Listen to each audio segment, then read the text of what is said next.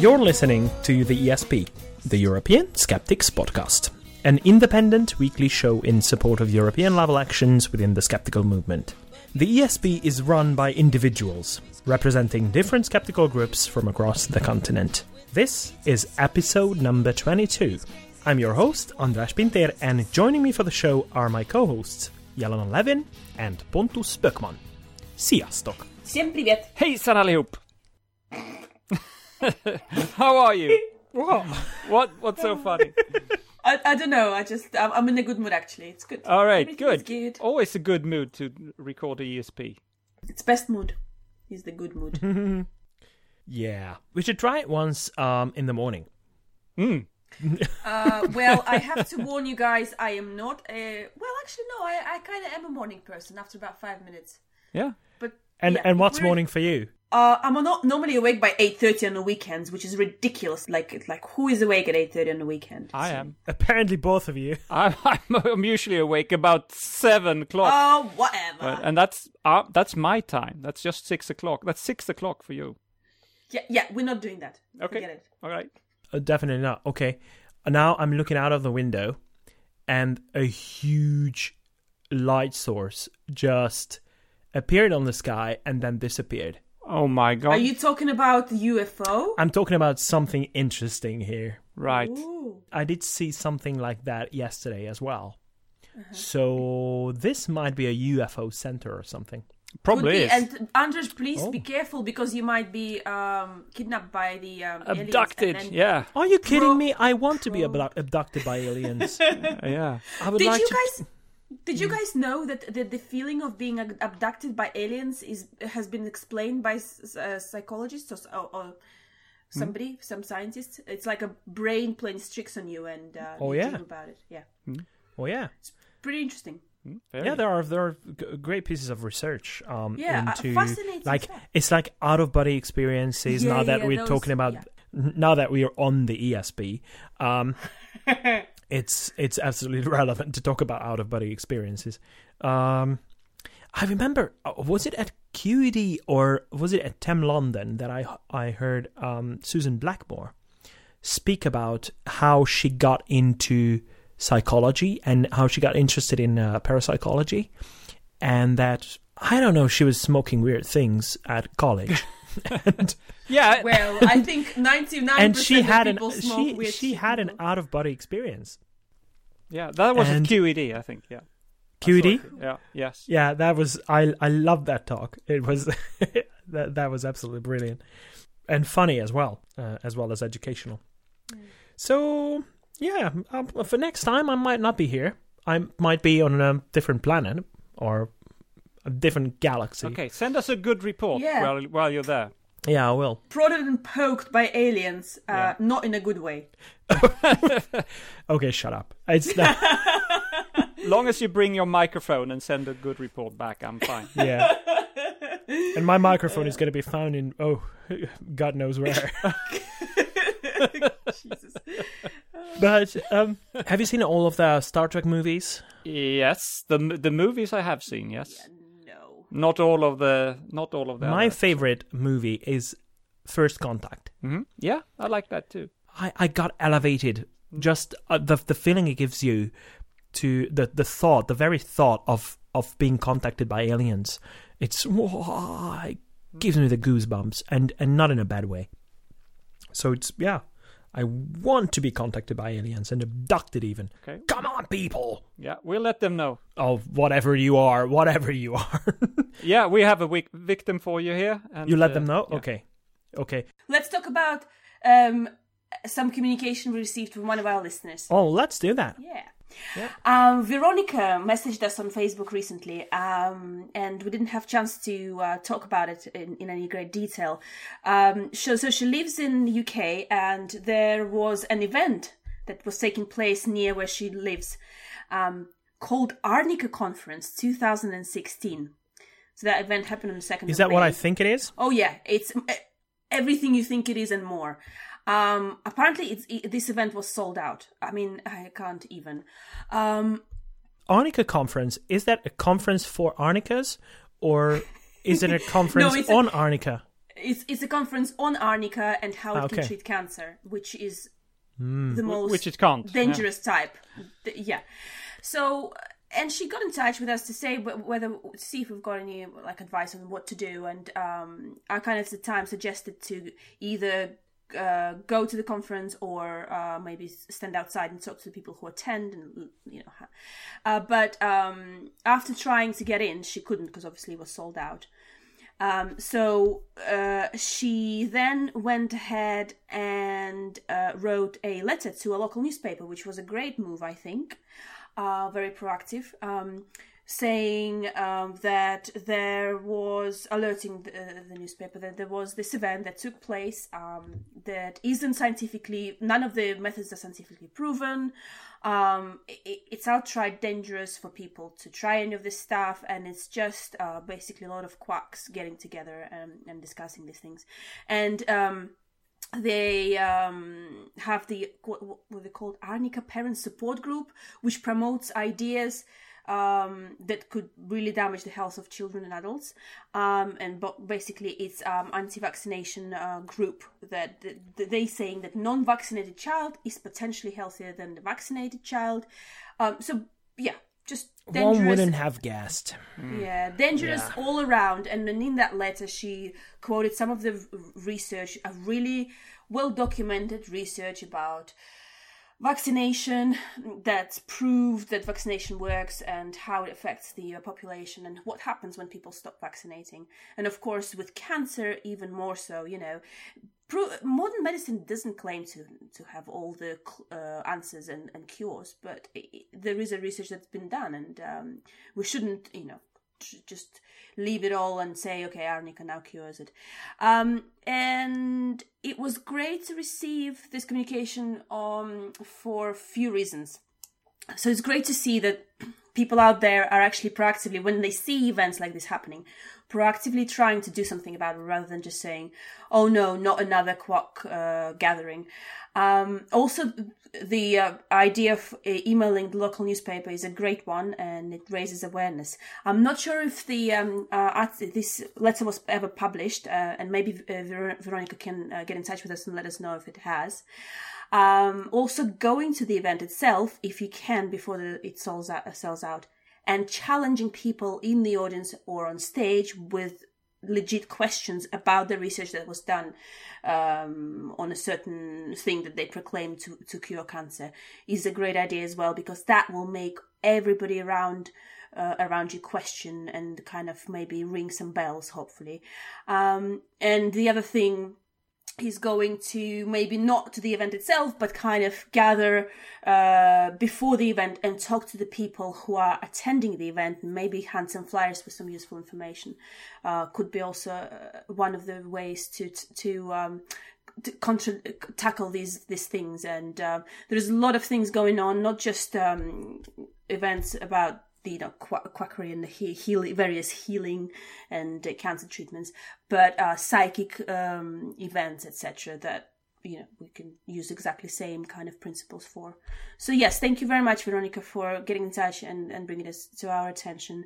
Um, and please let us know if um, your letter has been acknowledged by the newspaper and published. Veronica is actually from Hungary. She's a former member of the Hungarian Skeptic Society, and I'm um, very proud to say that um, I've known her for quite a while. She was one of the organizers of um, the European Skeptics Congress when it was hosted by the European, uh, the Hungarian Skeptic Society in Budapest. So well done! Absolutely looking looking forward to hear the news on that. And let me just say say hi to Veronica. Have you heard the news about All Trials launching the Spanish language website? Aha! Oh, yeah. Has that happened? Yeah. Great. Yeah, excellent. So that that shows a real international outreach. Because after English, um, Spanish is um, probably the the most widely spoken language in the world. Uh, so it absolutely makes sense uh, for an international campaign to to do it in Spanish. Of course, the petition itself has been translated into many many languages, and we we've we've discussed that with uh, Chris Peters when he was on the show for the interview.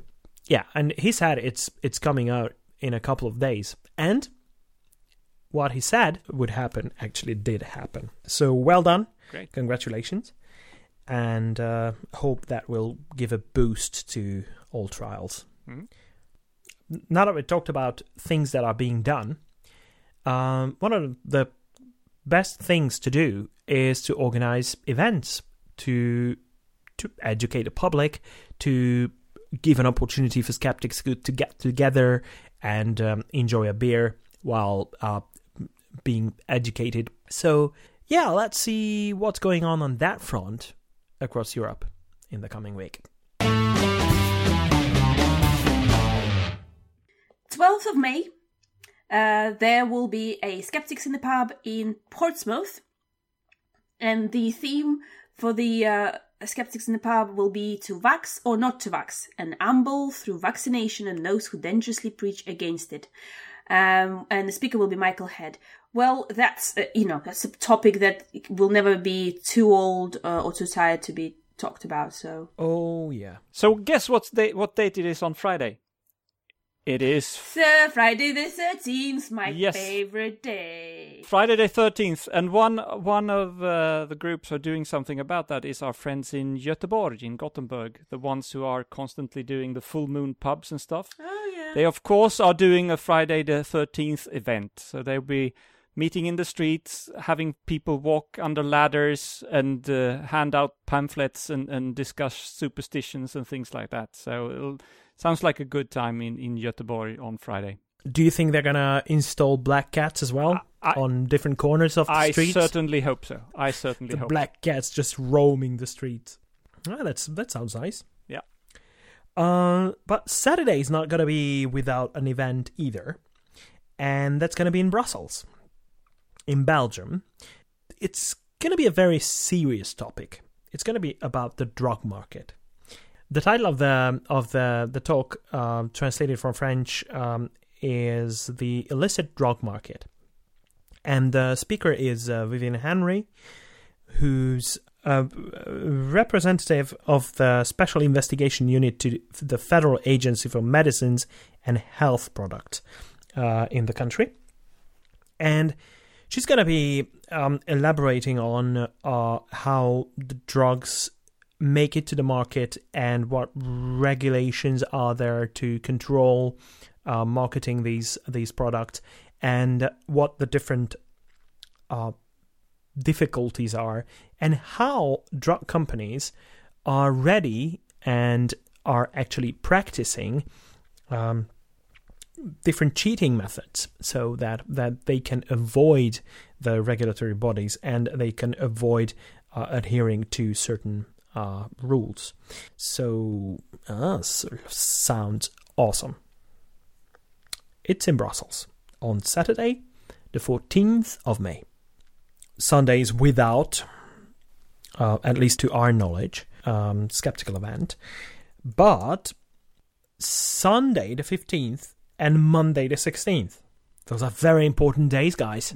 Go on. Go on. The days of the Pentecost. Oh, yeah, you're right. It used to be a, a public holiday in Sweden, but they skipped that a couple of years ago. Yeah, yeah, yeah. Oops. So the Holy Spirit is celebrated. Uh, uh, well, for for those into this thing, um, well, have a good one. Um, but for those with a bit more of a skeptical mind, um, you have uh, some choices on Monday, um, which is still um, the days of Pentecost. Reading, for example, in the UK, has a Skeptics in the Pub, a good choice of date, by the way. And the title, it really fits into the theme. With Create Your Own Cult, the Scientology Way. The, the speaker is Martin Poulter. And if the name sounds familiar, uh, it's because he's very well known among um, um, skeptics. I think we met him um, once at QED, but I did meet meet him um, at Wikipedia Science Conference in London last September, where I recorded an interview with him, which we played on one of our episodes, our former episodes. So if you missed that, I recommend you listen to that episode. So Martin Poulter, he I don't know if he still is, but he used to be um, a Wikipedian in residence at the Bodleian Library in Oxford, which is the library of libraries in this country. And he's a funny guy, as well as a very well educated, um, very knowledgeable person. So it must be good fun. On the same day, the 16th of May, um, there will be an event in Glasgow um, that will be organized by Glasgow uh, Skeptics. It is a free talk uh, called Gravitational Waves, a quadruple whammy. Mm. Um, the talk will be presented uh, by Angus Bell, who has been working on instrumentation for gravitational wave detection at the University of Glasgow for the past six years. And I'm actually really excited about gravitational waves. I know nothing about physics, but um, it's been publicized quite a lot and made available for people like myself who are not, not scientists. And I even went to see a talk with Lawrence Krauss who talked about gravitational waves, and it was just breathtaking and yeah. amazing. And I felt small and insignificant in so many new ways. And I think I, I, can't recommend it highly enough. If you've got an opportunity to go and see a talk about gravitational waves, then you should. On the following day, on the 17th of May, uh, we in Malmö, in south of Sweden, we will get a visit from Glen Wright, who is writing a book called Academia Obscura, which is promises to be a real fun book. It's about uh, funny. Uh, funny studies and, and, and fun uh, research a bit related, I think, to the the Ig Nobel prizes, that that kind of thing. Cats writing uh, or being published as editors of of uh, of academic papers and stuff. So he will be visiting us here in Malmö on the 17th of May, and I'm looking forward to that very much. Oh, by the way, fun in science. Uh, have you seen that the the latest episode of uh, Last Week Tonight? I know it's um, an American show. Um, which um, which one was it? The one with the science, the the, the science. Yeah. Yes, yes, I've, yes. I've yes. actually reposted it. Uh, it's um, it's it's brilliant. Um, yeah, we, we shared it on the on the on the Facebook yeah, page and well. I've shared it on my wall because I cannot agree more. There is so much uh, bullcrap out there, and I, I, I especially like studies that say eating chocolate a day helps on so, drinking red wine is good for you, mm. and all this kind. And you go, yeah. I mean, if only. Yeah. And you know. And it was actually what I talked about last week on the on the really wrong segment. So about chocolate being good for you. Yeah, yeah, I thought of you, yeah. But the other thing is that we see lots of skeptics struggling to get through with the, the idea of skepticism and the very fact that the scientific method is the best way to to distinguish between quackery uh, and real medicine, for example, and bogus claims and real things. And then comes this guy and just does it. I, he, he has a, a, a great team working with him, researching stuff and, and writing up the, the, the show. But it's still brilliant because he has a huge audience.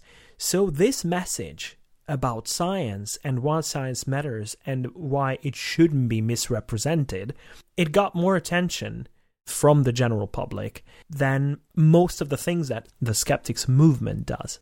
And this is why I encourage everyone to to share it like crazy among your friends. Just show it to them. Show them. Uh, lots of people speak English at, at this time and age, uh, so share it with them. Show it to them that it's very simple if you think about it. So again, thanks very much. I still do encourage um, our listeners to contact us if uh, you have something that we missed or something that you don't want us to miss in the future. So let us know about your events and um, and happenings. Please follow us on Twitter at espodcast underscore eu, or you can um, like us on Facebook. Also, you can email us info at theesp.eu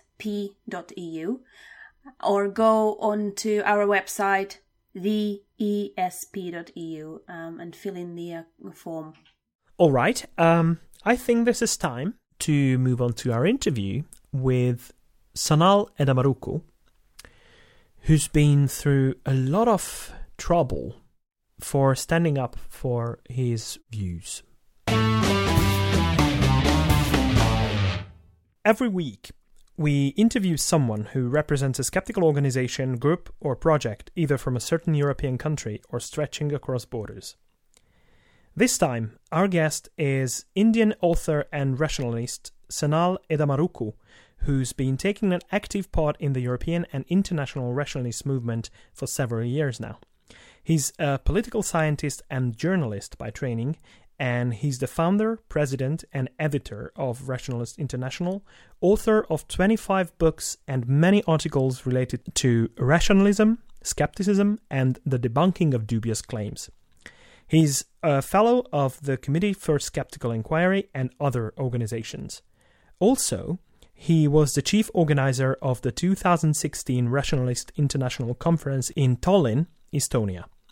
Since 2012, he's lived in Finland, where he moved in order to avoid potential death in his country over a blasphemy case for exposing a fake miracle in Mumbai. Sanal Edamaruku, welcome to the show. Hi, hello. Well, what is it like to live in Europe as a rationalist compared to India? That might be an obvious question, but uh, you kind of didn't really have a choice. So, how do you feel? Well, uh, I have been uh, traveling to Europe many times, I mean, over the years. And maybe before moving to Finland, maybe I was uh, 50 times in Europe, I mean, on different lectures or other, other, other travel plans or congresses. So I was pretty familiar with European life. Mm-hmm. And I, I have quite a lot of friends, I mean, all around Europe. So I was, it was not so so difficult or different for me uh, to get accustomed to the European life. But uh, two things which made a, f- a kind of fundamental difference when I moved to Finland, for example, India being a country with a large population with 1.4 million people, and I was living in the capital, New Delhi, with uh, a huge population where there are people all around. And when I come to Finland, with uh, almost uh, one third of India's size, but only five million people, mm-hmm. that was a very big difference, you know, which I felt never earlier when I was traveling for a conference or for a short time. When I started living, I found there are not much people around. That was the first feeling I had. And the second thing what I found quite interesting was Finland. I mean, of course, uh, is a, I mean, especially Helsinki is uh, something like a group of thousand small islands with a lot of water all around. I was born and I was growing in southern part of India, Kerala, where a similar kind of uh, geographical structure is there, where a lot of water. It's known as the Venice of the East and with water everywhere and lagoons everywhere. And it's almost the same here, but except the winter, which was really, really hard for me in the first years because uh, I was growing first 22 years of my life in uh, Kerala, southern India, uh, where uh, the days and nights were almost the same because it was very close to equator, mm-hmm. and the day temperature never went down 22 and it never went up 35 and here it was minus 23 or 26 this way this year. And it and the maximum would be 24 degrees. There's a big difference practically. And to get accustomed to such a climatic structure was little difficult in the in, in the beginning. But of course uh, i decided to get adapted to the situation. Now i'm quite i mean fine with it. And what about um, the specific aspect of being a rationalist? How is life in that regard? How how are you being treated in Finland and in Europe compared to India? Uh, in India, we have um, quite a lot of, uh, I mean, rational people. And I've been heading an organization which has more than 100,000 members all around the country. We have 200 local branches. So I've been always connected with people who are skeptics, who are rationalists, who are in the moment. I never felt, uh, I mean, alienated or isolated with my views in India because rather I was in the center of activities with a lot of people all around me all the time. But the, the fundamental difference in the whole social environment is very different. We have a lot of superstitions in India. Uh, not just superstitions like uh, I mean a cat crossing your way or I mean or a, I mean mirror broken being taken as a as a dangerous thing, but serious superstitions where people are living in fear. 50% of the Indian population believe in astrology very seriously. Very seriously, in the sense that uh, people who believe in astrology cannot marry a person if the astrologers don't sanction it. If the horoscopes don't match, even if two people like each other, they would not marry if they believe in astrology because they're so afraid that this, that would be affecting their life. Or one would not start anything that is important if it's an inauspicious time. And every day there are two hours which are inauspicious. Uh, which side of the house you have a window, or which side you have a door, which side you have an opening, that has uh, enormous influence on your life, your future. I mean, even your your your career. That's one major belief we have in India. So people, I mean, are completely connected with these kind of beliefs, or the, the magical powers are taken, I mean, clay, the claim magical powers are taken very seriously by people. There are a lot of people who, I mean, what we call generally in, in, in as witchcraft, which is not called as witchcraft in India, which is known as tantra or tantric or, or, or mantra. Mantra means the magical word, or tantra means the magical ritual, which could influence the course of events and course of life of people. That's a belief that people have. And we have practitioners of these kind of rituals everywhere in India. And most of the people believe that they can just chant some magical words and they can simply kill you. So these kind of beliefs are everywhere, from top politicians to the common folk. They all are entangled in this kind of belief structure. So we have to keep on a vigil about the whole structure and you know keep on educating people to come out of fear. And the major campaign that we had was focusing to help people to come out of all these fears. That kind of an atmosphere we don't have in Europe. For example, in Scandinavia, uh, I mean, religion has almost totally disappeared. Whereas in India, religion is one of the major social factor that influences the day-to-day life. So religion is very much influencing the political structure in India, though it's a secular state here, though many countries have an official state religion, religion has no practical influence. Mm-hmm. So there is a big difference here. Also, majority of the people, whomsoever I meet, I don't see much people who are fanatics or, or quite intolerant like what I see in India. So that's a big difference. Of course, a, a very, very positive difference, which I would love to have in India sometime later, at least. So you think that in terms of rationalism, uh, we are kind of ahead of uh, the country of India? I mean, Europe in general? Yeah, not the whole of Europe, I would say, but uh, at least some parts of Europe. Yeah, you've you've traveled a lot around Europe. Do you see uh, much difference among the, the different countries in Europe in that regard? Of, of course, of course. If, if, if you go to, for example, the Portugal, the kind of belief that common people have there and what we have, for example, in Sweden or Norway or, or Finland, it's much different. Mm-hmm. Or, or, for example, the soothsayers in Britain, in UK, for example. I mean, still quite some people go for those those kind of people. Mm-hmm. Of course, we have here also in Finland such people, but they are very, very um, insignificant. So I, I would say that uh, there are uh, the, the, the kind of uh, blind belief in uh, all this bunkum uh, has diluted in many parts of Europe, quite diluted in many parts of Europe. Mm-hmm. I see, of course, I know the, the real potential danger coming up with a lot of new things and I mean new age beliefs. But uh, as compared to, uh, for example, India or South Asia, or I mean the whole of uh, Orient, there's a big difference, quite a big difference. And is it mainly cultural um, with regard to, to what its background is? Do you see the potential for uh, Asia to to get there as well, or uh, you kind of envision a, a slightly different path to or or different future um, for the rationalist movement in uh, in that area of the world? Uh, as you know, Europe has not changed in one day. I mean, over the years, uh, I mean, a lot of factors have influenced the change in Europe. The Enlightenment movement. Mm-hmm uh, the, the, the growth of literacy, I mean, the adaptation of technology, science and technology in day to day life. There have been a lot of factors.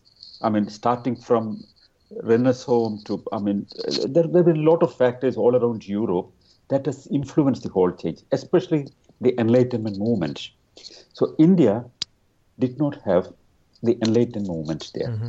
Yeah. So, the, the, but uh, it was a long, pain, you know painful long period that Europe has gone through, with a lot of people suffering and sacrificing, who stood for reason and common sense and science.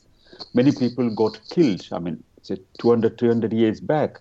Anybody who would speak for reason and science would be tortured or killed. I mean, that kind of a situation we had in many parts of, uh, I mean, Europe. And with the long, long, painful, long struggle, we come out of it in Europe. But I, what is uh, the, the most fascinating thing when I think about the structures in Asia is the new communication technology, the, the modern uh, communication strategies that we have, or, or uh, I mean, the internet, for example, has reached in a very big way. And perhaps India need not go through this long, painful time like that Europe has gone through. I mean, to reach what we have now in Europe or, or still ahead anywhere in the world because internet can reach out people, very internet and te- telephones and modern communication uh, I mean, uh, methods can reach out people very fast now. So, for example, our communication strategy in India is so effective. Uh, we, for example, in India, we have uh, uh, almost everybody having a mobile phone. Mm-hmm. And internet has reached almost everywhere in the whole country. The, the, even in remote areas where there is no electricity, I mean, people have mobile phones, and where they get all the global information right on their hands. So this is a new new situation where you need not go through the whole long way of communication for hundreds of years, but we can make a big leap and jump to overcome the gap that we had, and India could catch up very fast. But um, doesn't that mean, uh, and I speak a bit from experience uh, coming from an Eastern European country uh, with about 40 years of uh, lagging behind the rest of Europe in the 1990s. Uh, when we managed to move out of the Soviet era. But I, I would imagine that in an Asian country, and especially in India, where there is a huge gap uh, between the two different worlds the technical the highly technical world and the the more rural uh, less technical kind of civilization. There is no time for society to mature to to the state of understanding the situation understanding the technological based society uh, to an extent that they are not falling for the bogus claims that are also spreading on the internet, for example. So they don't develop a kind of um, um, an intellectual immune system. India has uh, two different set of people altogether, or two different. Mm-hmm. Uh, I would say that uh, India lives in 21st century, a modern 21st century, in many parts of India, or with many people we have, uh, I mean, science and technology reaching out everywhere.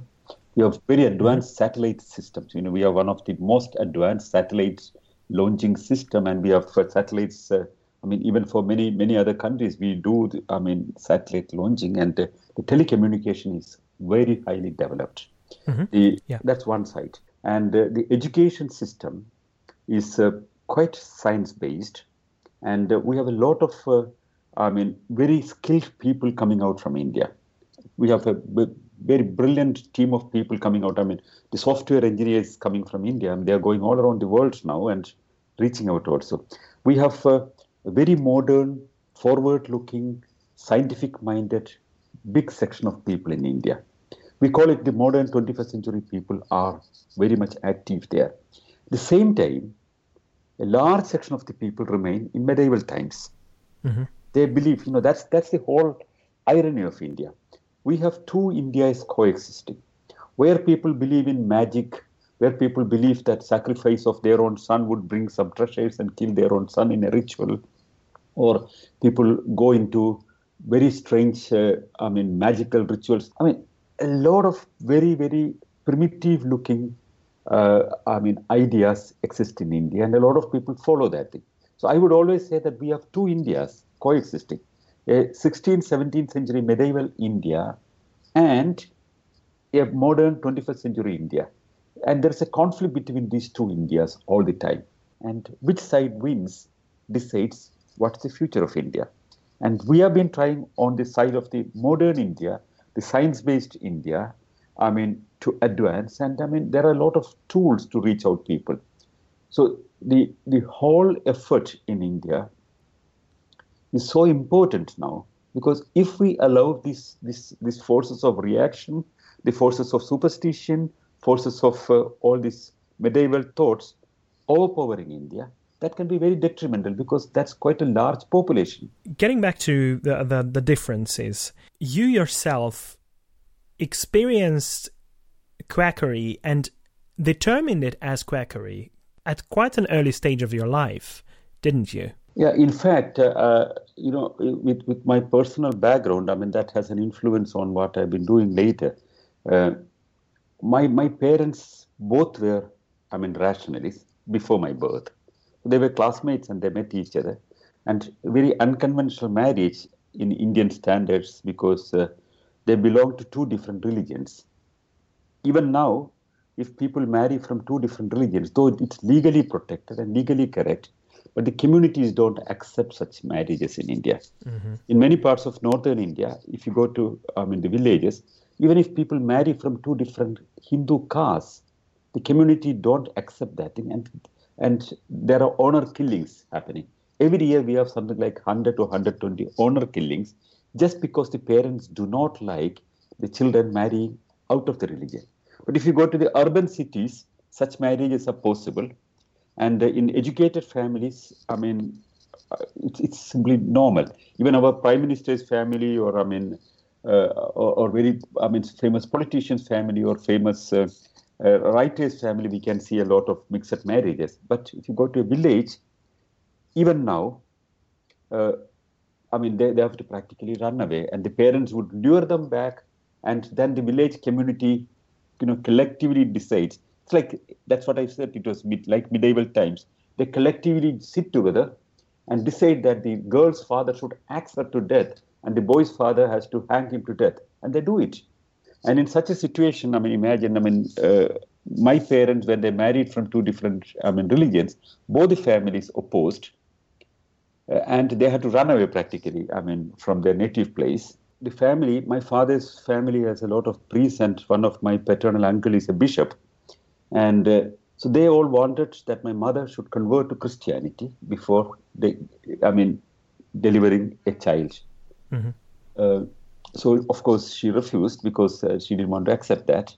So what, which means that when she had labor pain, they've thrown her out because they said convert now or go out, and nowhere they would not they can they can go to hospital at that time.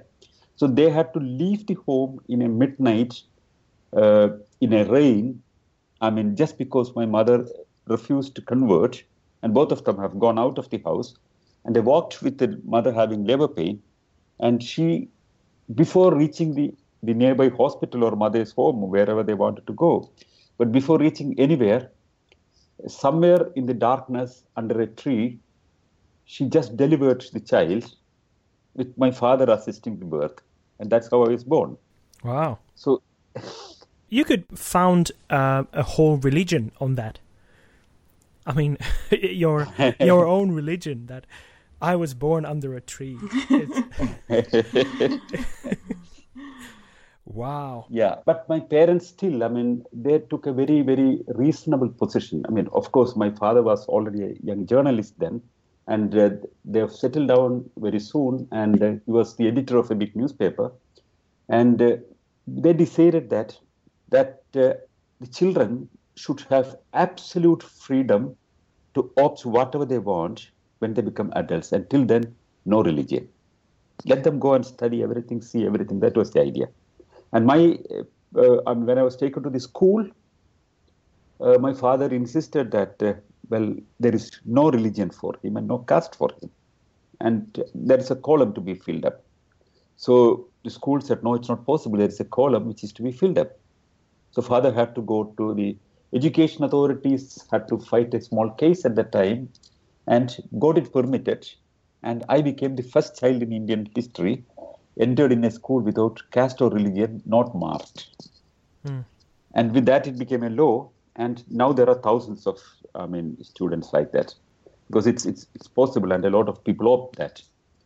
And uh, still, I did not become a, a rationalist because of that. Uh, I remember, I mean, it happened when I was 14 or 15 years back. I mean, uh, one of my neighbors, there was one girl, I mean, whom I never met. I mean, she was a neighbor some five, six houses away or something like that. And she was a very famous uh, athlete in our state. She was the, the sprint state champion, a very famous athlete. And she had a kind of blood cancer. Probably her life would have been extended, or I mean, she could have come out of it if there was blood transfusion. And the family simply said, no, it's not possible. And she herself also said it's not possible because uh, they believed in a, a, faith where blood transfusion was the biggest sin possible. And, in, and they would not accept any kind of medicine also. Such, such groups exist in India. That was a small Christian cult. And they started uh, a prayer meeting every day to get her cured instead of taking the modern medicines available at that time. So it became a big news at that time. I mean, it was discussed in all the media, I mean, the print media only at that time. I mean, and the whole people in our state, I mean, got completely uh, curious about the whole thing. And people have been asking her parents to take her to hospital because her life is in danger. But she herself refused. And later she she agreed that she would go to hospital and the parents would not agree. And she simply dies. And this has shocked everybody. I mean, not only me, I mean, perhaps the, the entire people of Kerala were shocked at the time. And for me, it was such a big shock because I could not believe that somebody could simply die because they believe uh, in very strange things which would simply refuse modern medicines. And uh, that's the moment I, I, I have written about that. That's the moment I decided that now, come on, I have to do something about this kind of, uh, I mean, belief structures, this kind of, uh, I mean, I mean, dependence on, I mean, quackery or faith healing or things like that. So I went to the Rationalist Association's office and asked for membership. Mm-hmm. They said you cannot become a member now because you are not 18 years old. I would get a membership only at the age of 18, and I was just 14 or 15. So I decided to start a small group of students, namely Rationalist Student Movement. Nice. That's how I joined it. And at 18 years, I joined the Rationalist Association. At 27 years, I became the National General Secretary of it. Well, that's a great example to follow. That, oh, I'm not old enough to join the rationalist or the skeptic um, communities of, of the, this place. But yeah, you can you can do um, um, student community as well is there um, a, a, reason why uh, skepticism is not mentioned per se, um, or it's just a traditional thing that that um, it became more of a rationalist movement? What's the difference anyway? I think most of these names come from traditions only. I mean, or, mm. or, or historical traditions. In in India, the word skeptic is not known to common people people know only the word rationalism. But uh, what we do, for example, the rationalist movement uh, does everything that the skeptic movement does is taken up by the rationalist movement. But not only that. For example, what the free thought movement would do, for example, fighting for secularism or separation of state and religion. That also is another part of the rationalist movement. Or, for example, the humanist movement would do to create a kind of a alternative community. I mean, we are not very much on the community building, but uh, uh, the kind of social identities to be built up also is one of the responsibilities of the rationalist movement. In fact, I personally always felt quite at home with all these names. I, if anybody asks me, are you a skeptic? I am a skeptic, absolutely. Whatever the whole skeptic movement is doing, exactly that's what I'm doing. So I would say that I am a skeptic. And if somebody asks me, if are you a free thinker, I fully share the the whole activities of the free thought movement. I stand for secularism, separation of state and religion, and I, I know the whole content of it. And if somebody asks me if I'm an atheist, yes, I mean I do not believe in any of these gods which any any religions would show me, and that way I would like to call myself an atheist also. So I, I don't find I mean any kind of uh, special uh, love for one name or even even for rationalism. I don't find so much attached to the, the terminology. I would normally say that uh, all of us, the rationalists, the skeptics, the humanists, the free thinkers, the, the secularists, secular humanists, we all are in the, in the larger one fence, we all are one side of a big fence. On the other side, we have a lot of unreason, absurdities, I mean, intolerance, human right violations, all on the other side. I feel that we all are focusing one aspect of the work. Mm. Some people focus on fighting on paranormal claims. Some people fight on, uh, I mean, separation of state and religion. But deeper inside, everybody has the same. I mean, every free thinker would be a skeptic also, in my view. I mean, a skeptic would never f- accept a theocracy because he would stand for, I mean, common sense. So I, I would feel that beyond, I would try to see myself beyond all these nomenclatures. I mean, I'm not bothered about these names. I'm only bothered about the movement that is what we are collectively representing. That is that was one of the whole idea of the rationalist conference also, because we have been inviting skeptics everywhere. We have invited some of the atheists. We have invited free thinkers. There have been humanist leaders. So we all sat together and discussed the common issues we have recently come across um, a rationalist international conference that took place in Tallinn, which was especially exciting for me because it's it is a, one of the Baltic states that um, uh, I came from. So I came from Latvia. This is um, uh, uh, the, our neighbor country. And um, growing up, I've never heard of um, a skeptic or rationalist movement there. And when I left, I don't recall any activity in that uh, area at all. So I was really excited when I saw um, that, that, that, there is this conference, and it was a really big conference as well, uh, with lots of good speakers, just like you said, um, that happened in April. Uh, could you just tell us how the idea came about and how you decided? Why did you decide to organize it specifically in Tallinn? Um, just a little bit about it. Primarily, what I was thinking, you know, once after moving to Europe, uh, what I, I tried to do in uh, vis-a-vis India is I, I'm now trying to delegate whatever I've been doing to the new generation of leadership. That's something I always wanted because I was always afraid that if I go suddenly, the big movement that I've built up would simply get simply shattered and finished. That is something I don't want because I always build, I mean, believed that uh, there should be new leaders coming up in the movement. So I have found new leaders in the whole Indian movement, and I'm training them and equipping them and I'm moving out from the scene. I'm still in absentia ele- elected the president of Indian Rationalists Association two times now. But next year I'm going to insist that I want the next generation to take it up. But on the other side, my presence in Europe and my experience uh, of all these years should be. Um, in, in, fact, I have a lot of contacts in the whole, uh, I mean, rationalist, humanist, skeptic movement all around the world since I've been traveling quite a lot and I mean giving lectures, I thought I mean there should be one place where everybody can come together and which belongs to everybody, which is not insisting on names, and we all because the, the, the contemporary global situation is so challenging in my view. Because as we said, I mean Europe has changed quite a lot, but we have a lot of new threats. I mean superstitions, are coming in a very different way, even in Baltic countries, for example, where the majority of the people do not believe in any conventional religion.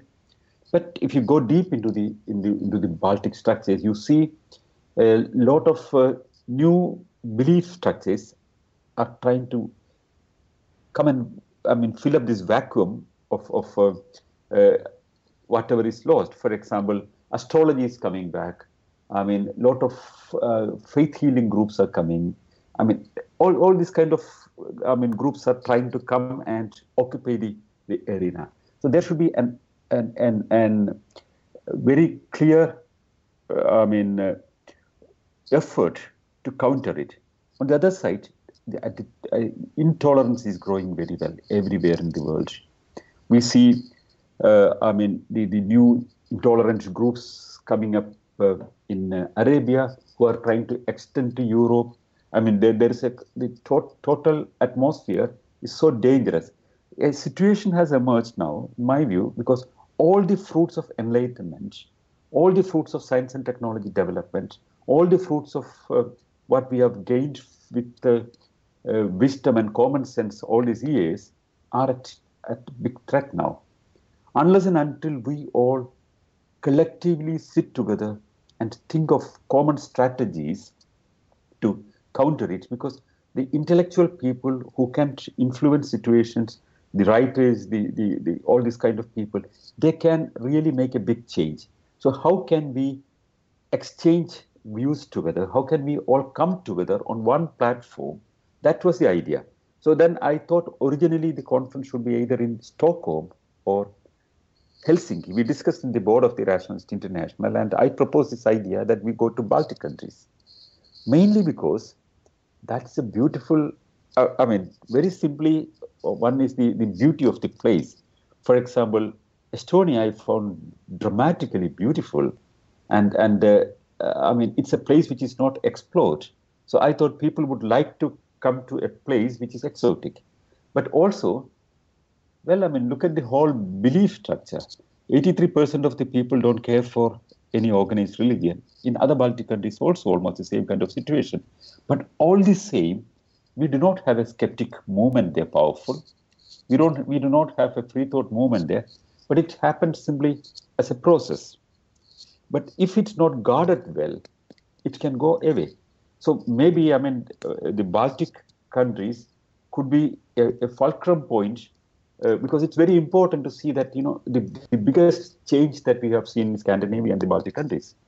So that's where we have to stabilize our future work. That's what I felt. That's why this conference is not going to be a one time event we have decided that uh, the Rationalist International Conference is going to be an annual event now. Every year in April, we try to make a, a conference of all the skeptics and rationalists and all coming together at one place.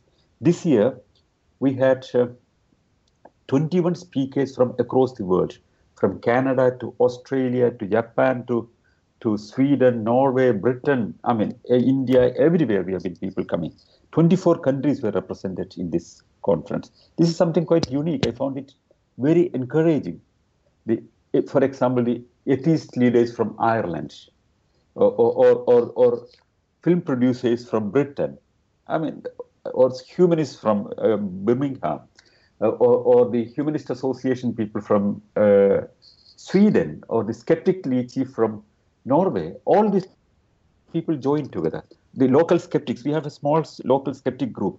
They have been wonderfully cooperating. And even there's, I mean, of course, there is a small skeptic organization in Latvia also now. They have a, a, an internet page also. I mean, I felt very happy that I didn't know about them, but they suddenly uh, reproduced our advertisement of the conference, and even from Latvia, there were two people coming from the conference. Oh, fantastic! Yeah. That's very good. And uh, for the future conferences going forward, are these going to be hosted uh, by the city of Tallinn again? Yeah, we thought uh, uh, uh one place could be, I mean, at least for some years, one place could be, uh, I mean, quite good because that's easy for people to remember, easy yeah. for people to reach. Also, we are more familiar with the structures there. And this Rationalist International Conference will be, this series of conference will be in Tallinn. So next year's, I mean, uh, uh, in uh, in April we'll be having the next conference. Whenever you have the exact dates, Yeah. uh, we're gonna add that to our skeptical calendar, just as we did with um, this conference. I kind of like this idea, especially that Estonia is is praised internationally for being a very forward-thinking country, uh, very highly developed technically and uh, in terms of s- societal change, and as you said, that it can help help it to be guarded well for the in the future. Yeah, but also we have uh, some other plans. I mean, like uh, another, I mean, another series of conference which we have been planning. I mean, this is something we have been trying to do in India earlier. Is a totally different one. We are going to call uh, an international, a world conference of writers and bloggers, because bloggers are the, the new writers. I mean, who are facing big threat everywhere. Especially if you know, I mean, in Bangladesh, we have now last two, day before yesterday we had the the latest murder. Bloggers are simply caught and simply butchered in streets there, and uh, anybody who criticizes the, the traditional belief system there is simply killed by people. And in India, of course, I mean, you know, uh, the uh, many rationalists are killed now. I mean, two of my, three of my very trusted colleagues have been shot dead. I mean, after I left India, so uh, the the the kind of uh, power that the writers and bloggers have have shaken many places, and that they still they can they can big, make a big change in the whole structure. So we are thinking of uh, uh, organizing an international conference of writers. Uh, I mean, in in uh, coming September, a conference. It may not be a very big conference, but uh, we are trying to bring in some Nobel laureates and all in the conference because the whole idea that we have is uh, that's something that we have, that we have been talking earlier. Because when the conventional religion goes, the mainstream religion goes, uh, I mean, wherever it has gone, there are two dangers.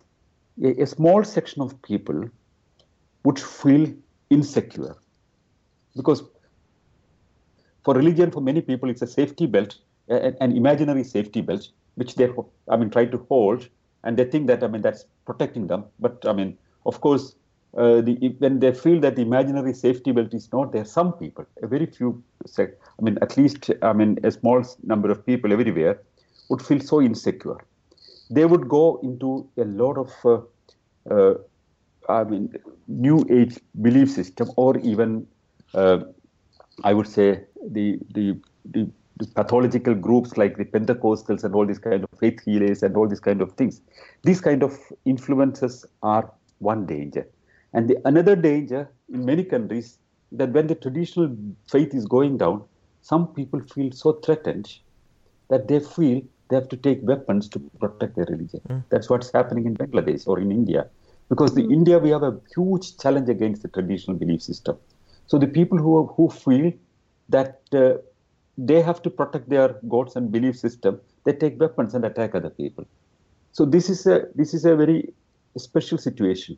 So therefore, we have to encourage the writers and encourage, encourage the bloggers, and we have to see that they are protected everywhere, and we have to use uh, the writing as a very very powerful tool to reach out people. And the pen and the keyboard would make a big change, but not only. This another part which we are seriously thinking is art and culture, because like science and technology, like reasonable thinking, and like the critical faculties, uh, I mean, the, the, faculty of critical thinking that we have been, I mean, developing, the art and culture also has been contributing a lot to human progress, which has been hijacked by religions everywhere, especially in the last few centuries. I mean, art and culture have been totally hijacked by religion everywhere, but this originally belonged to the people. So we, I mean, make a plan to not to disown this art and culture because religion has hijacked it, rather uh, identify with art and culture, and not only use art and culture as a promotion material, but by itself, art and culture by itself, as an enrichment of human life, as a fulfillment of human, I mean, exuberance, has to be promoted. So three major aspects we are thinking generally to focus in the coming years. One is a, a common forum for all those people on this side, side of the fence who are on the side of science and technology and human progress and tolerance. Then writers and bloggers, I mean, are joining together. And third, a, a, a new secular cultural heritage or cultural festival you have to build up. And these all are in discussion. The cultural festival can take one or two more years to materialize, but these are the three major plans that we have. These are very nice and ambitious plans. Um, I think we all agree that we wish you great success with that. And uh, if we can help you in any way, then you know where to find us. You've been involved um, in lots of um, debunking and, and um, discussion of dubious topic claims um, that people are um, emotionally highly uh, invested in. Um, the Guru Busters, um, the Milk Miracle, the Great Tantra Challenge. Uh, when was the first time you realized you might be in danger for standing up for the rationalism? Uh, the danger part uh, that was there all, all, the time, perhaps. I mean, because you know the the superstition uh, industry, I would say that, or or the the, the, the blind belief empire in India is so big, and it, it's, it's billions dollars worth business in India.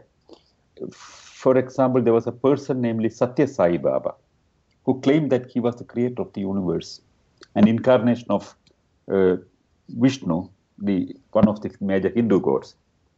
And uh, how would he convince that?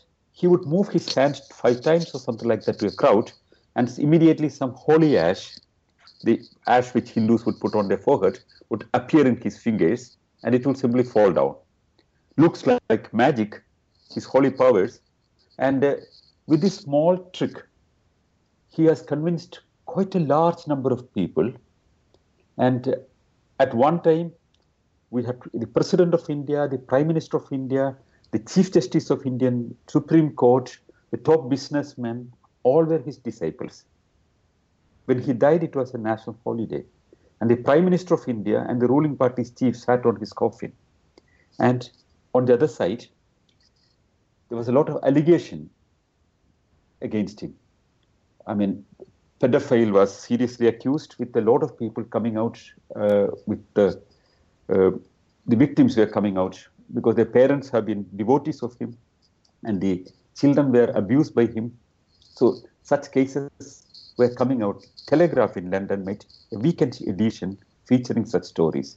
India Today, the largest circulated uh, weekly in India, made a cover story. Pioneer newspaper made a front page story. Nothing happened. He was still very powerful. And he had his own aerodrome, his own uh, railway station, his own post office, and his own universities, super specialty hospitals, everything he had. And his annual budget was more than, I mean, the, the annual budget of the state where he lived. And when he died, under his bed, in his private room, people found tons of gold bars kept. And in the shelves, I mean, currency notes were bundled in gunny bags and kept. And the roof was made of gold, all unaccounted money. Such people have been very, very powerful in India. And imagine we have been fighting against these people. When this person come to a public place in New Delhi and produce holy ash for the devotees, I could appear on a television channel on the same time and say that he's a fraudster and a charlatan, and whatever he does, like producing holy ash or producing a necklace from thin air, I could also do. And I, I would do the same thing, replicate the same thing, and show it. So this was dangerous sometimes. You have been asking about the danger. On, after such a show, I found, for example, the brakes of my car car was cut. I mean, that's a classical way of killing people in India. Uh, mm. So, I mean, I made a press conference against this guy. I mean, it was very powerful, the Satya Sai Baba. The next day morning, when I took the car, I mean, I I had a feeling that I mean I have to be careful. I found that the, the, the nuts of my right side front wheel were removed, and uh, the, the brake was cut. It was very clear. I mean, it was what was happening. Or uh, there were so many efforts like that. Once I've been exposing a guy named Balti Baba who would claim that I mean he can sit in fire or, or take fire in his hand. Simple trick with the with the with the I mean uh, I mean, an insulated uh, vessel, which I have ex- exposed openly in front of the media. He attacked me with fire. He thrown fire on me. So such things happen many times. Or in uh, 2008, that was a still interesting case. I was on a live television program. I was I've been in hundreds of television programs uh, every year, and on a live television program, where one of uh, the our national ministers at that time, she claimed that she had a lot of problems, like her uncle died, she had a car accident, and she had some blisters of her leg, all because her political enemies were doing black magic on her. So the television channel decided to make a panel discussion on this topic. Imagine what's the panel discussion's topic. and they invite me at one side and call a powerful guru, a tantric, who has uh, magic words in his control on the other side. And the guru tells on the television, it's a live television program on a Friday evening. A lot of viewers and not even edited. And he says that magic words has a power. The Tantra rituals have great influence. If I use certain magical words and do some rituals, that can simply produce certain vibrations and can kill people. It would work, he said. And it's such a you know bad influence that that kind of a statement because he speaks with such an authority that he could simply kill with magic powers. People would be simply afraid. Already such beliefs are existing in the society. So I thought there is no other way to counter him but to put myself uh, as a guinea pig in the whole game. I said, come on, you cannot do that. If you can do, you have to kill me right now with your magic words. Do it now, or you are a fraudster. And uh, he first resisted. I mean, I was quite good at provoking him, I think. And, uh, and I would have done as well. yeah, and he, you know, he he started chanting the magic words to kill me. He said, uh, You will faint first, and then I would take you back. So now see, you are going to faint. And he, he perhaps he really believed it. And he started chanting the mantra or the magic words continuously for some time. And I was just laughing and making jokes at him. and, and the channel, the television channel, found it very interesting because the viewership was growing very fast. It looked like a, a real death happening on a television. And uh, so people at home in front of the TV just uh, started started asking uh, the others to to come and watch it. Yeah, uh, it, it, went on. You know, after, after, some time, you know, the, the question was, will the rationalist survive this night? I mean, the, the guru is doing magic on him and all. And and after half an hour, the guru simply said, uh, "Bring a knife." I, I mean, I didn't lose my temper. I mean, I, or, or my mood. I, I said, "Come on, that's a conventional way of killing with a knife." We're speaking about magical killing and after one hour, he said, It doesn't work. Uh, I think you are protected by some other gods. Oh, I said, yeah. I mean, I have, I, I, I may be protected by other gods with other magic. I said, I don't believe in these kind of things. Absolutely, this is absurd. Then he wanted the, the next stage of uh, test. He wanted me to sit in the midnight from 11 o'clock to 12 o'clock in front of a burial place where he would bring wood from the burial ground, and uh, some people will chant mantras, and I would have the most painful that possible. Three minutes to get crazy, and another three minutes to get unconscious, and these next six minutes I will have the humanly possible mm-hmm. highest pain, and I would die. And if I'm ready, I said I'm ready, and uh, it was fixed that evening, and the channel, of course, they promoted it so well. And uh, 11 o'clock with the clock going down, and this test was done. You can see it on the internet. Tantra Challenge. Abridged versions are available. Millions of people have seen it. Yeah, that's quite no, quite well known as the Great Tantra Challenge. Yeah. Yes, yes, yes. And uh, of course, the guru got he's completely out of business. But uh, there there have been effort after this to get me killed in a car accident or something like that because it should work. He predicted that if I did not die that day, I would die next 21 days. And uh, there have been efforts on my i mean uh, i mean to, to get a car accident. So I, I, practically kept off from all public appearance for next 21 days so that there is no attack on me. So such things happened earlier also. But the 2012 one was little crucial there is one thing i don't understand about the, the great tantra challenge for example mm?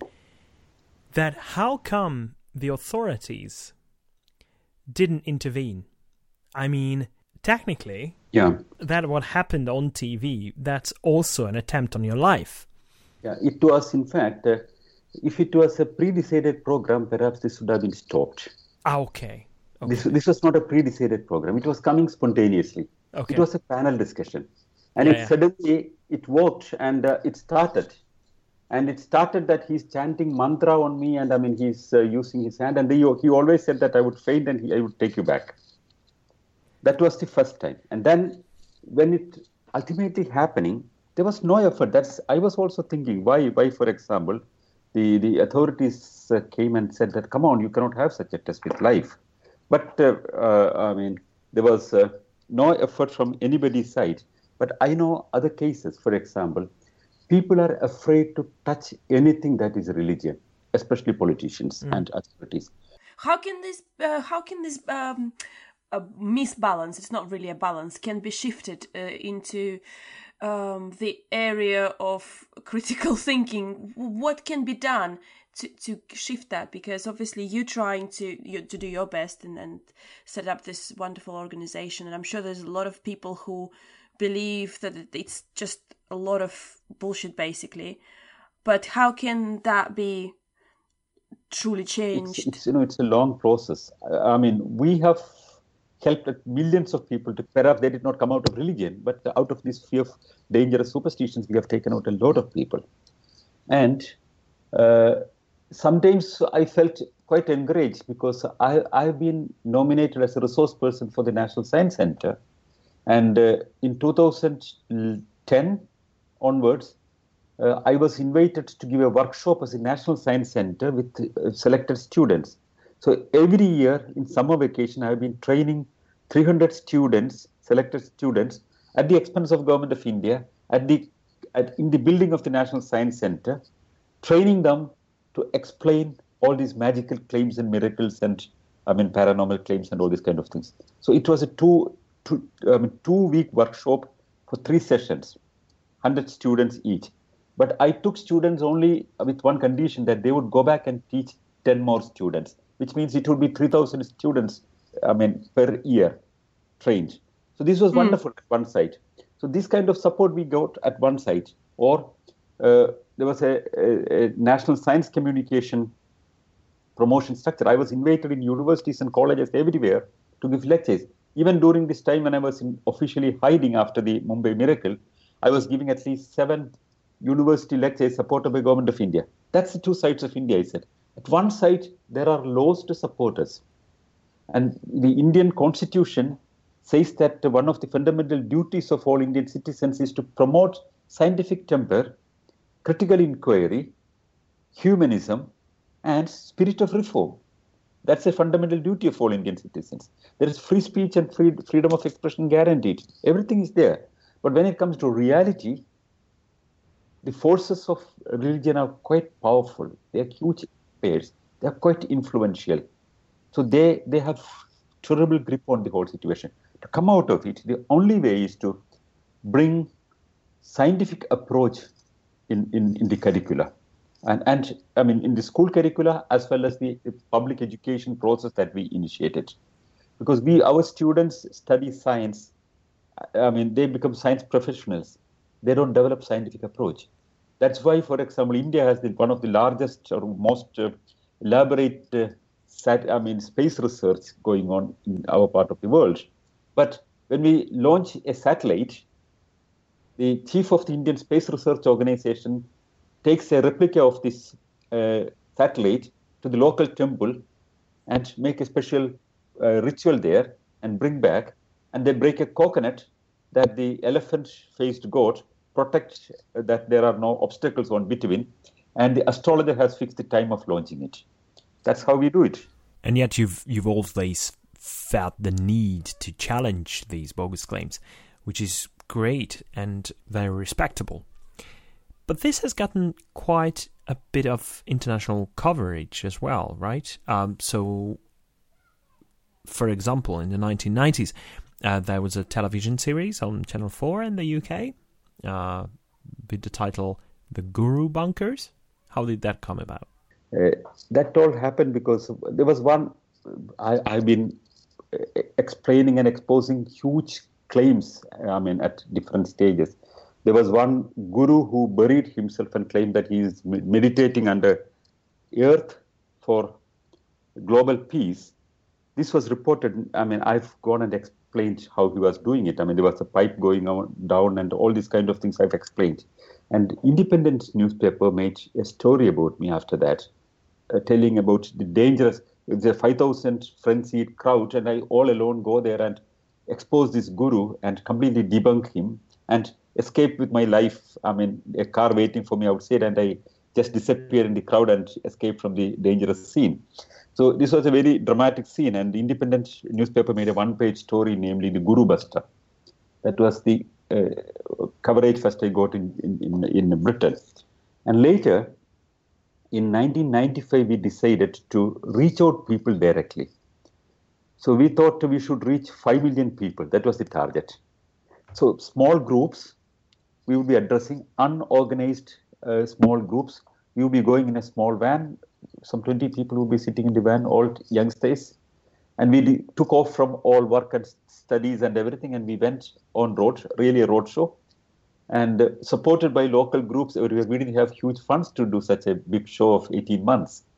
And uh, when we started, we have been getting something like 200 people, 300 people in all small meetings.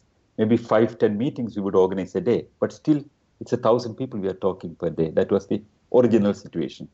But after a few days, we found that the newspapers have been responding to it. Everywhere we are covered. Because this was very special because we are not just speaking. We just asked the people, what are the local uh, miracles and local, I mean, beliefs? So somebody would say, then we, our, our guys are so trained, so they would try to replicate it. For example, here is a guru who would look into the, the heaven and then fire will come out of it straight away. So such things we knew. So we would make a small, I mean, plate and put, uh, I mean, some wood there, and one of our guys would look into that, and then fire would come.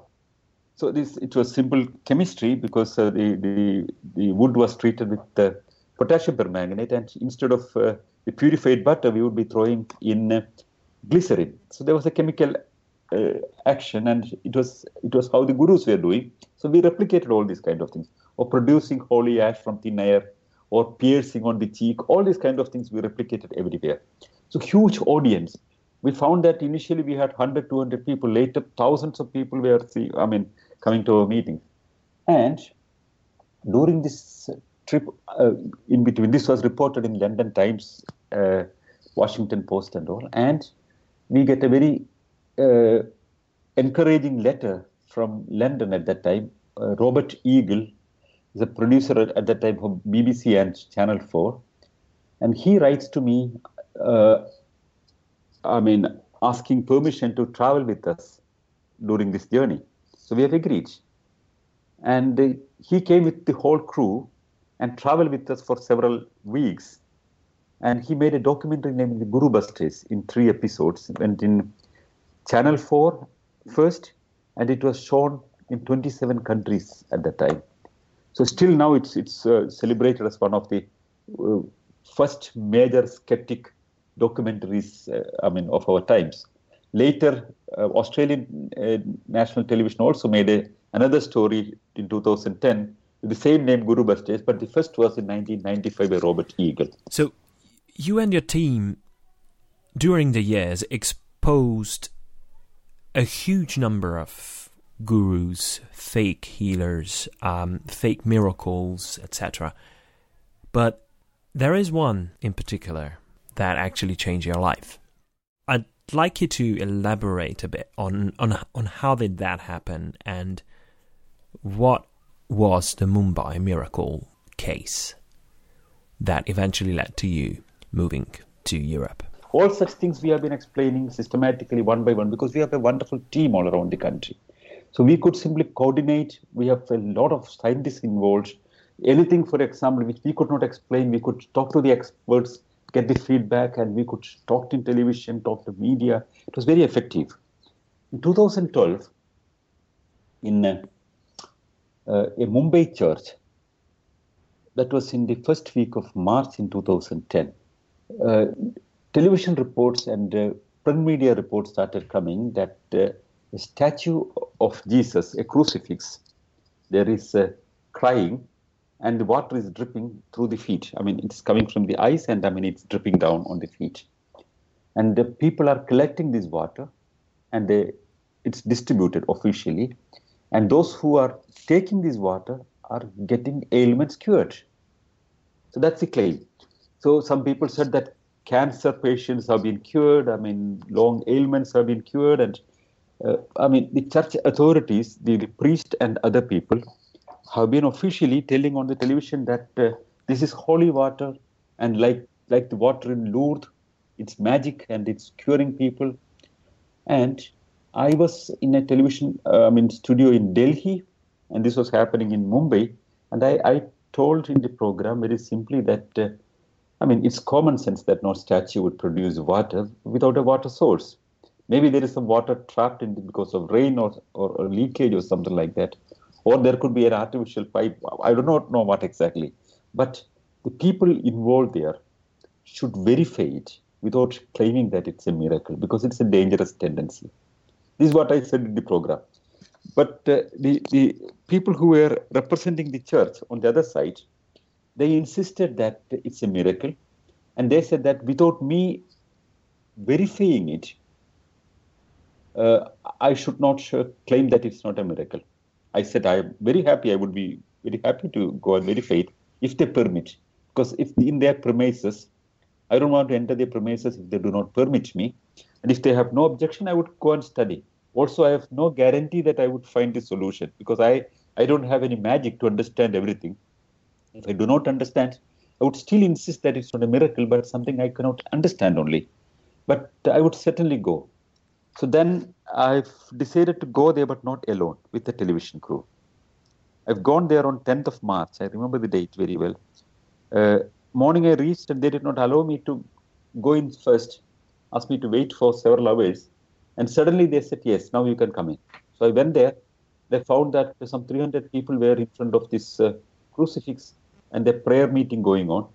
So there are several sessions of prayer meeting going on. A thousand or two thousand people were visiting there every day and this water collected, which was still dripping, uh, they would collect and they would simply give to people. So uh, I waited till the whole prayer was over.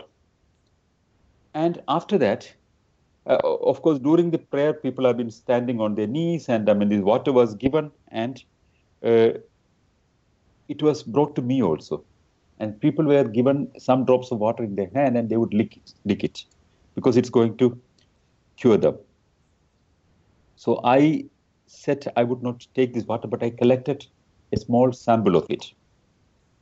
Uh, and I mean, of course, I had a friend with me. Immediately, I sent it for chemical analysis. And later, I went inside and I looked for the source of the water. And uh, then I found there was an algae behind, there was, a small wall behind the, uh, the crucifix and there was algae, fresh algae growing on the backside of it. That immediately gave me an idea that there could be water inside this wall trap, and that's why there's a fresh algae. So the algae is going at one direction. So I followed the line of the algae, and little wetness was there, and then it stopped at one place. I just opened that place, and I found that it was completely dirty, clogged water which was coming out there, stinking so heavily. So it was a broken pipe in the wall, and the water was the, the, it was coming from the toilet drainage, and it was coming through the wall, trapped there, and since there was a lot of water presence there, and water could not go down because down was stones, and it went up through capillary action uh, uh to capillary action, and was draining through the nail on the feet.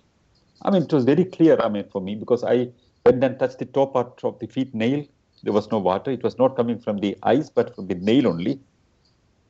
And uh, I, meantime, I got the chemical analysis report also found that its E. coli bacteria level is so high, proving that it's drainage water.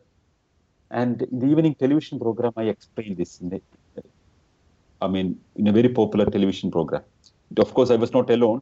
The church sent its representatives also to explain their position four people from the church and me alone. And they got completely furious and angry because the moment I proved that it was drainage water, toilet water, I mean, it means the miracle is over with that thing. So the bishop telephones the television studio to stop the program. The channel refused to stop it, rather asked the bishop to join the discussion. The bishop, the Mumbai bishop, joins in the discussion, and we had a very interesting discussion over the television for next one hour. And uh, well, I mean, the discussion was completely in my favor because uh, uh, though they were all angry and I was laughing, I could simply explain and answer, and I am quite well aware about the claims of the church than most of these bishops. And the debate went in my favor, and the bishop was so angry.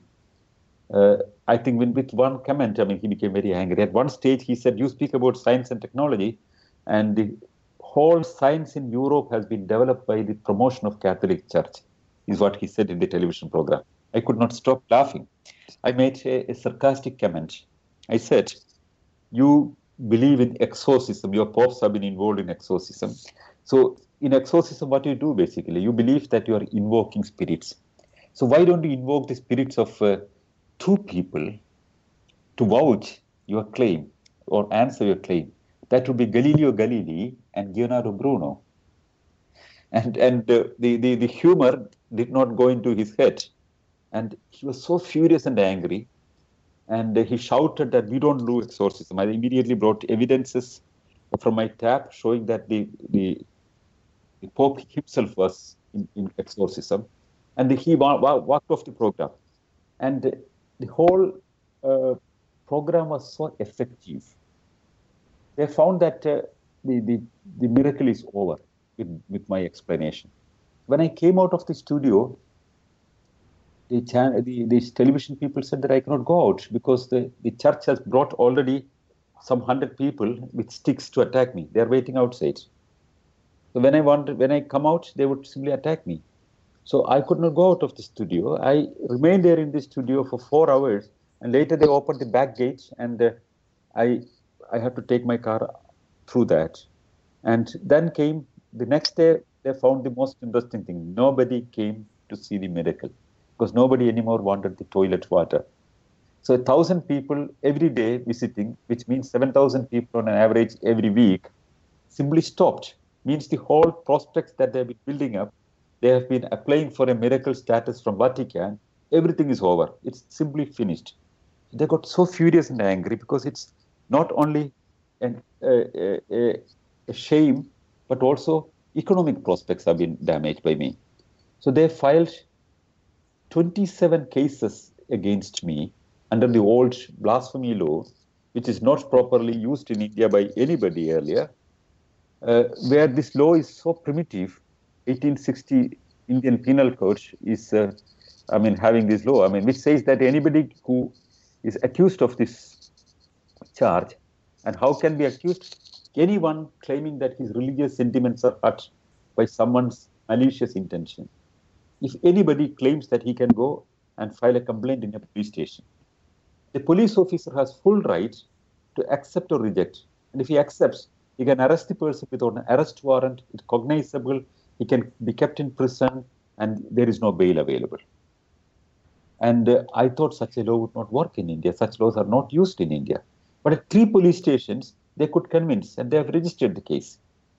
So still, they could not come and arrest me in Delhi because it's another state. But then I was told that uh, assassins are paid to kill me, and uh, the television, I mean, the internet forums were discussing uh, if I'm arrested for at least one night, how their co-prisoner should kill me and how they are going to finance killer. All these kind of things were discussed. Or if I go to a court of uh, law to get a bail, I should be attacked by the truthful believers and they will be rewarded with heaven. All these kind of things were coming out. So when situations were not very comfortable, and uh, a situation emerged that uh, any day I could be killed. The senior police officers in Delhi suggested me to be away from public eye because I can be attacked any moment. So still I went in hiding. I went into the university where once I was researching for my PhD, as, and uh, I mean, remained in a student hostel with the support of all students. And still I appeared on television programs and gave interviews and spoke about this case. But uh, later situation came that I mean it became very very difficult for me. So it was at that time I was traveling to Europe for a lecture tour, and uh, thereafter I could not go back. And when I tried to go back in 2013, one of my strong supporters and colleagues, uh, our Maharashtra rationalist leader, Narendra Dabholkar, who was planning my return, and I mean, he was trying to make a protection plan for me, he was shot dead point blank by somebody in the morning. Still now, nobody is arrested. Some months later, another famous rationalist was arrested, Pansare, uh, was killed, shot dead again on a morning walk.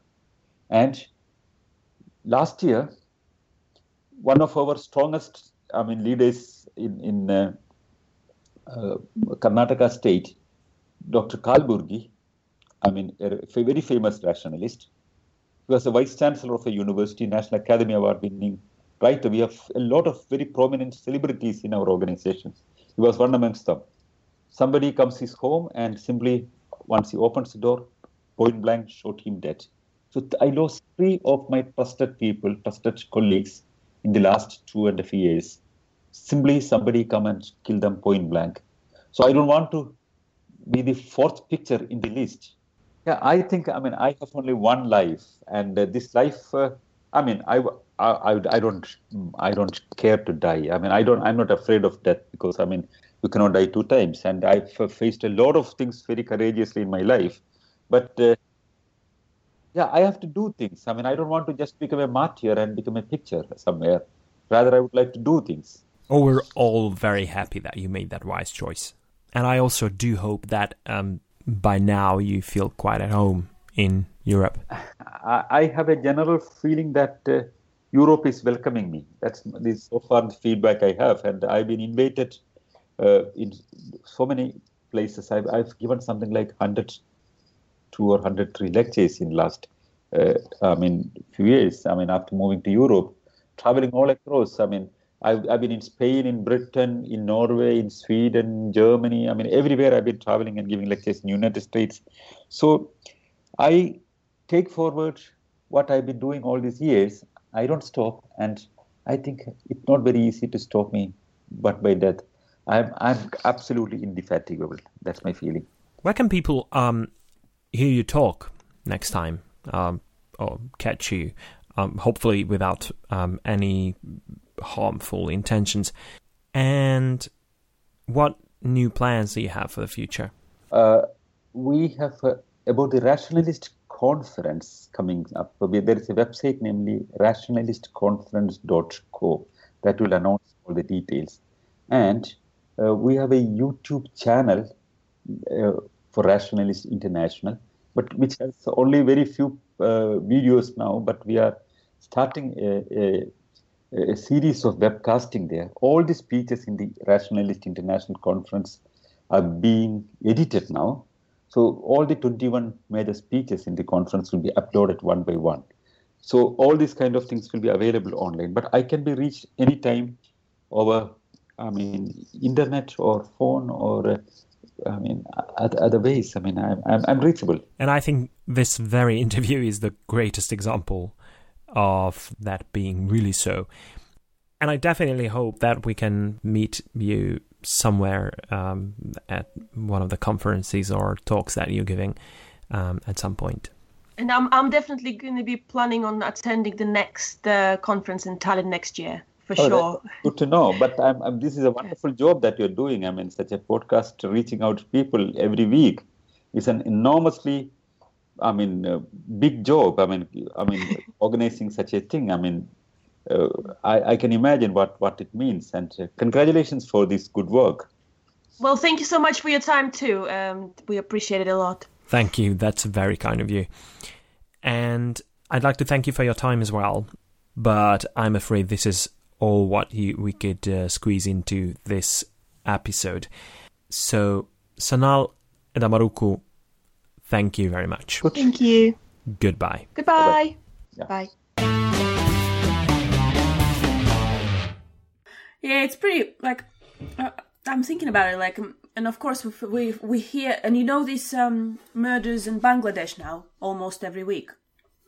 Yeah, it's completely fucked up and heartbreaking But we'll never understand it because we Terrible, we live in terrible. such privileged countries and we're so so lucky to be born into this society where Absolutely.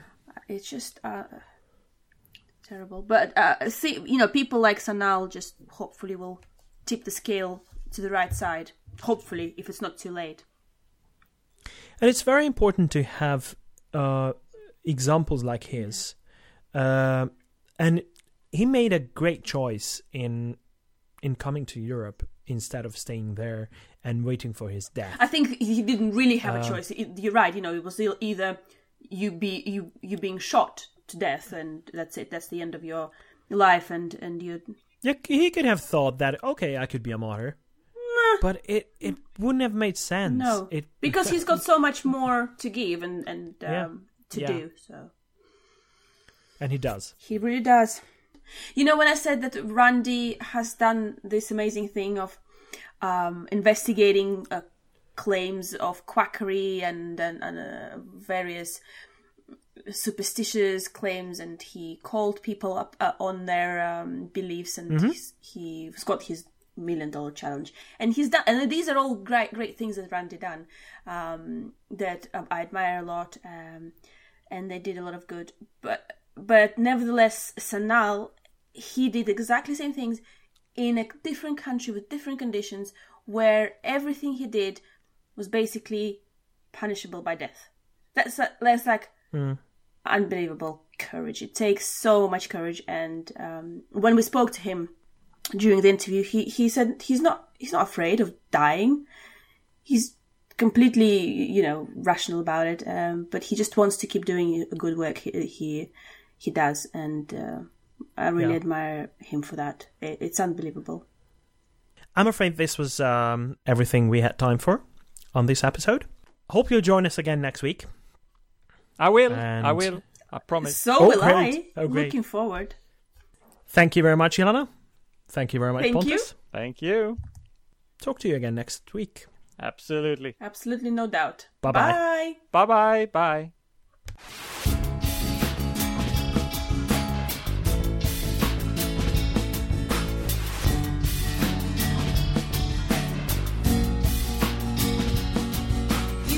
This has been your ESP experience. The show is produced and recorded by the ESP.eu. Join us again next time, but until then, please send your feedback, comments, or death threats to info at the E We would also love to hear your ideas and suggestions regarding future episodes, as well as news from your country of residence that might interest others across the continent. If you have a local event or organization to promote, please don't hesitate to let us know, as we are more than happy to help. All music in the program was written and performed by Keisha J. Gray and George Schwab and is used with their permission. Please check out our webpage at www.theesp.eu, follow us on Twitter at espodcast underscore EU, and like us on Facebook. I don't know how you can believe.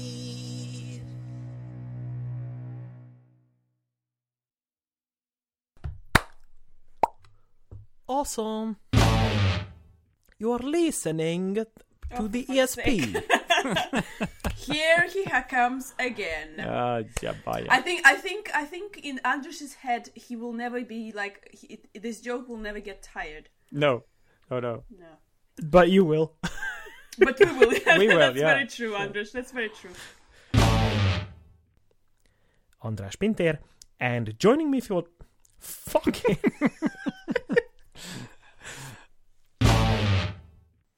after English. Um,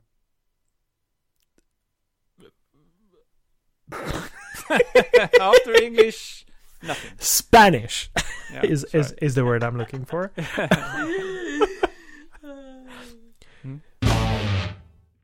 we cannot. Finish the The, sentence. the light, the light is there again. So they are coming for me. Be prepared, András. All right, that's fantastic. Okay. Come on, guys. I'm here. Uh, Join us again next time. We will do. And You're not talking to us. Okay.